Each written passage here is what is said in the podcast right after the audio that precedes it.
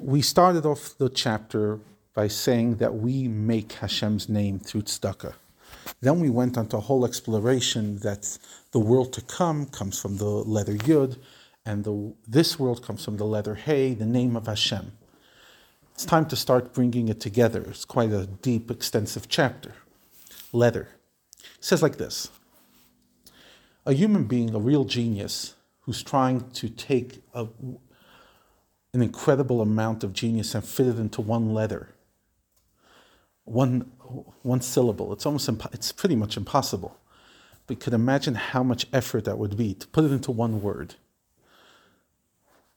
and to really, really ex- shine your idea through that one letter.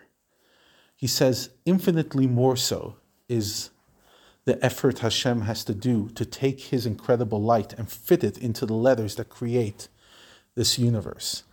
It's such a tzimtzum. Hashem has to condense his energy so much. And that's how he created the world through 10 utterances. Bereshit bara Elokim et et The first words in the Torah is, in the beginning God created heaven and earth.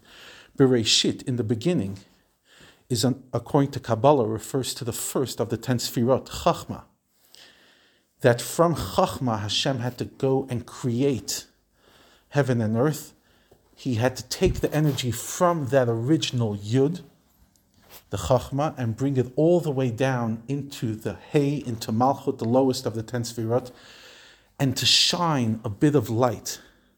Such incredible, incredible condensing of Hashem's energy to create it. Now, at the beginning of creation, it was a one way street. We didn't do any effort.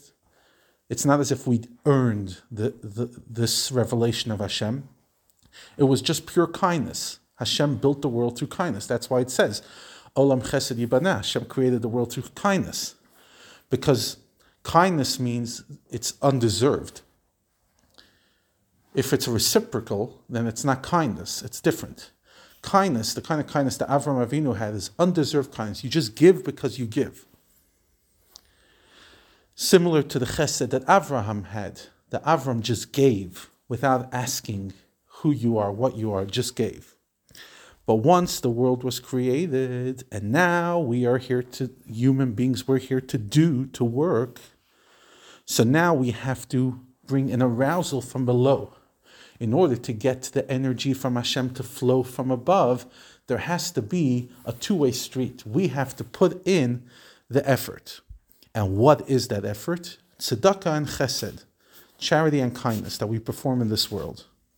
Thus, these good deeds draw down divine influence from the yud of chachma to the final hay of malchus. In this way, then, good deeds bring together and make Hashem's name and bring it down in, into this world in its entirety. And this is why the sages have told us whoever says that I only have Torah and no good deeds, you don't even have Torah. Why? Because even though Torah comes from Chachma, from the great beginning, the source, the only way to download it into this world is through Chesed. Otherwise, it just stays in the cloud. You're not bringing it into this world. You're not building this world.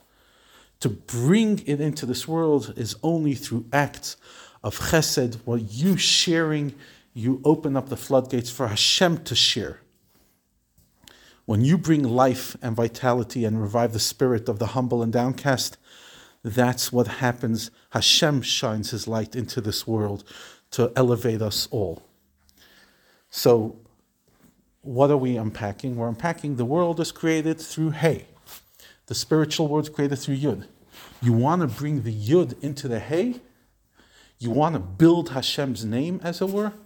Do chesed.